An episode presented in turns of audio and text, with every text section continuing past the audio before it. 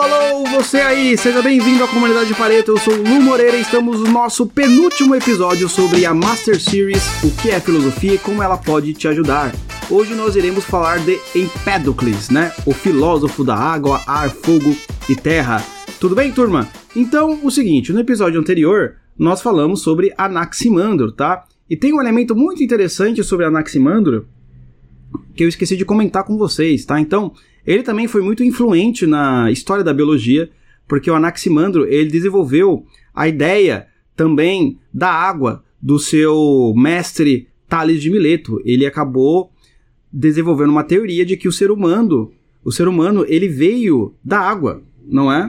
Ele veio da água, né? Então, se você uma das, das teorias né, da evolução, porque nós temos várias teorias, né, de que o homem, né, ou a mulher, ela veio, eles vieram da água. Então isso é um elemento muito importante, ou seja, a partir de um de um de uma de uma célula e depois vai evoluindo, etc, etc, etc. Mas vamos para Empédocles, correto? Então, ele viveu ali é, no ano 490 até 430 antes de Cristo. E o nosso querido Empédocles, ele desenvolveu a teoria dos quatro elementos, segundo a qual todas as coisas são compostas por terra, água, ar, fogo. Então, olha que interessante, né? O nosso querido Empédocles aí, ele tentando responder essa pergunta sobre o que é o princípio, e lembrando que o princípio ele tem três elementos: ele é a origem, ele é o fim e ele é o sustentáculo de todas as coisas.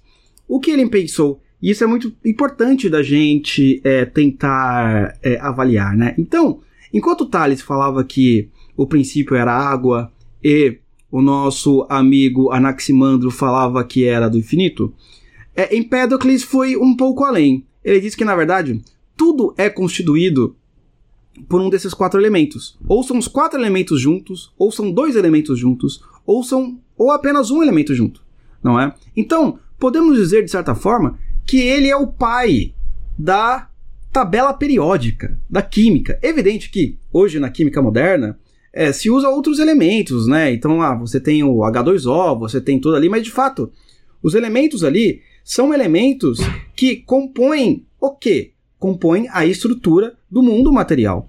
E o Empédocles, ele entendeu que o mundo, ele é formado, ou melhor, o cosmos, né, o universo, ele é formado por algum destes quatro elementos. E isso responde muita coisa, correto? Por quê?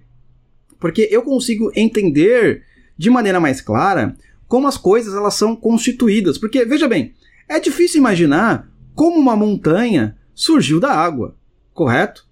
Porque existe um lava, porque existe vulcão, porque existem outras tantas coisas na natureza que quando eu penso no princípio, que é a água, eu não consigo é, imaginar como é que isso venha é, existir. Não é por mais que eu force a questão. Mas quando eu penso nos quatro elementos e quando eu vejo tudo que existe ao meu redor, eu consigo perceber que existem um desses quatro elementos. Então, tem uma parede branca aqui na minha frente, né? Provavelmente essa parede branca ela veio de tijolos. Esses tijolos eles foram, eles foram constituídos como, né? Foi lá, o cara pegou uma areia, né? Que transformou aquilo numa espécie de cimento e por aí vai, que teve que misturar fogo, teve que misturar água, teve um... e formou o tijolo que veio a parede.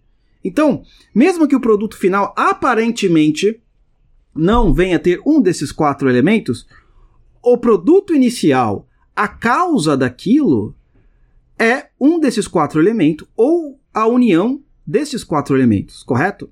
E como é que forma? Porque é o seguinte, você tem a seguinte questão, tá, mas como que a água ela vai se juntar com o ar? E o fogo e a terra, não é? Então, imagine assim você observando ali, você está ali numa floresta grega antiga, etc, né? Ali à noite, no escuro, e você percebe o seguinte, você pisa ali num lamaçal. Você percebe que aquele lamaçal, ele é composto do quê? Olha, da terra, não é? E da água, correto? Então você percebe que o mundo, ele é uma variação, ele é uma unidade de um desses quatro elementos. Possivelmente, ele não colocou mais elementos, até porque ele não tinha microscópio, ele não tinha nenhum aparato da ciência moderna para saber que existia micróbios, né?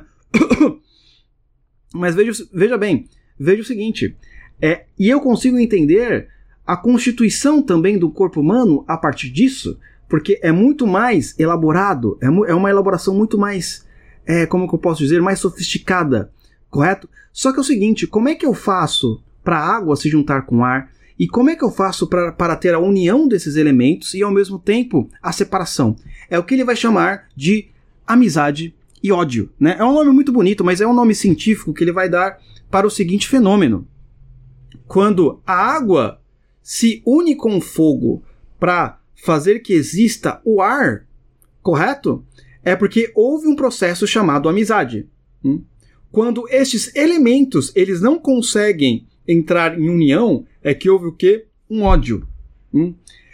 Como que ele percebe isso? Justamente pela observação natural das coisas. Quando eu percebo que existe um grupo de pessoas, um grupo de amigos, correto? Porque eles estão juntos por causa de um elemento chamado amizade, não é? Ao mesmo tempo, quando eu percebo que existem pessoas que se odeiam, quando eu percebo que existem guerras, aflições, é, ódio no mundo, é porque existe o que? Existe o ódio. O ódio, ele separa e a amizade, ela une. Então, é, o próprio Empédocles entendeu que a constituição de todo mundo, o princípio, ele é o que? Ele é a constituição dos quatro elementos. E uma curiosidade aqui, para quem gosta da teoria dos quatro temperamentos, um dos discípulos de Empédocles, ou pelo menos um grande conhecedor de Empédocles, que é o pai da medicina e também filósofo Hipócrates, ele pega a teoria dos quatro elementos de Empédocles para entender os quatro temperamentos humanos. É daí que surge, a partir da teoria de Empédocles, né? Se vocês gostarem, ah, Luciano, eu gostaria de que você fizesse um podcast sobre os temperamentos. Coloque aí embaixo, coloque aí embaixo, né? Clica, dá, dá o like e também coloca comentários. Eu quero, eu quero os quatro temperamentos. Aí eu faço. Caso ninguém queira, também não vou fazer, né? Então, eu posso fazer também de qualquer forma, né? Só que aí vem uma outra, uma outra questão. Olha, ok, é, eu consigo entender como é que funciona o mundo material. Mas como é que funciona o processo cognitivo? Como é que funciona é, justamente é, a inteligência, a razão, a inteligência universal, a causa de tudo, não é? Então, nosso amigo Empédocles, ele vai explicar a partir de um elemento chamado eflúvios. Eflúvios, não é? Então, como é que funcionam eflúvios? Então, vamos ser como observadores, né? Imaginemos que nós estamos numa escola grega antiga, correto? E você está observando os alunos e os professores, não é? E você percebe que o professor ele deu uma aula ali e alunos entenderam aquela aula. Perfeito. Aí muda o professor, não é?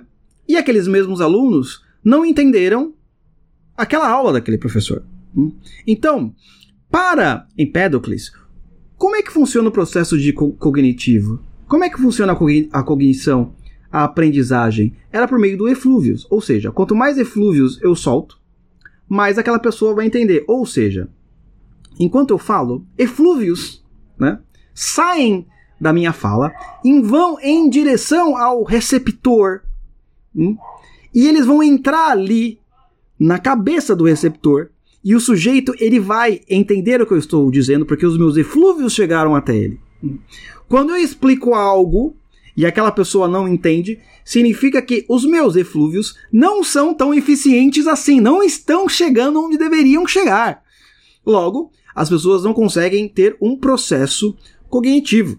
É? Parece uma ideia muito louca, mas veja bem, por isso que eu falo para você, olha, tente entender como você fosse daquela época, depois você faça o julgamento. Né? Evidentemente que hoje em dia nós, é, a ciência, é, os pedagogos já evoluíram muito na ideia de, de como funcionam os processos cognitivos das crianças, dos adultos e por, e, e por aí mais. Mas, observando como ele observou, hum, será que a mesma turma de alunos que aprendeu com o professor e a, essa mesma turma não aprendeu com outro professor, significa que talvez o professor que elas aprenderam, ele tem algum, algum elemento, não é? Que ele consiga passar através da fala dele. E o outro professor não tem este elemento. Porque os dois basicamente falam a mesma coisa. Este elemento ele vai chamar de eflúvios. Correto? Fica aí a curiosidade, né? Mas aí, fica o seguinte, tá? Mas é. Tá, ok, mas o Empédocle falou da água, ar, fogo, falou da amizade, o ódio, e as coisas que não tem nem água, nem ar, fogo, e as coisas imateriais, como é que funciona, né? Então, veremos isso no próximo episódio, certo? No nosso último episódio. Eu espero você lá. Fui!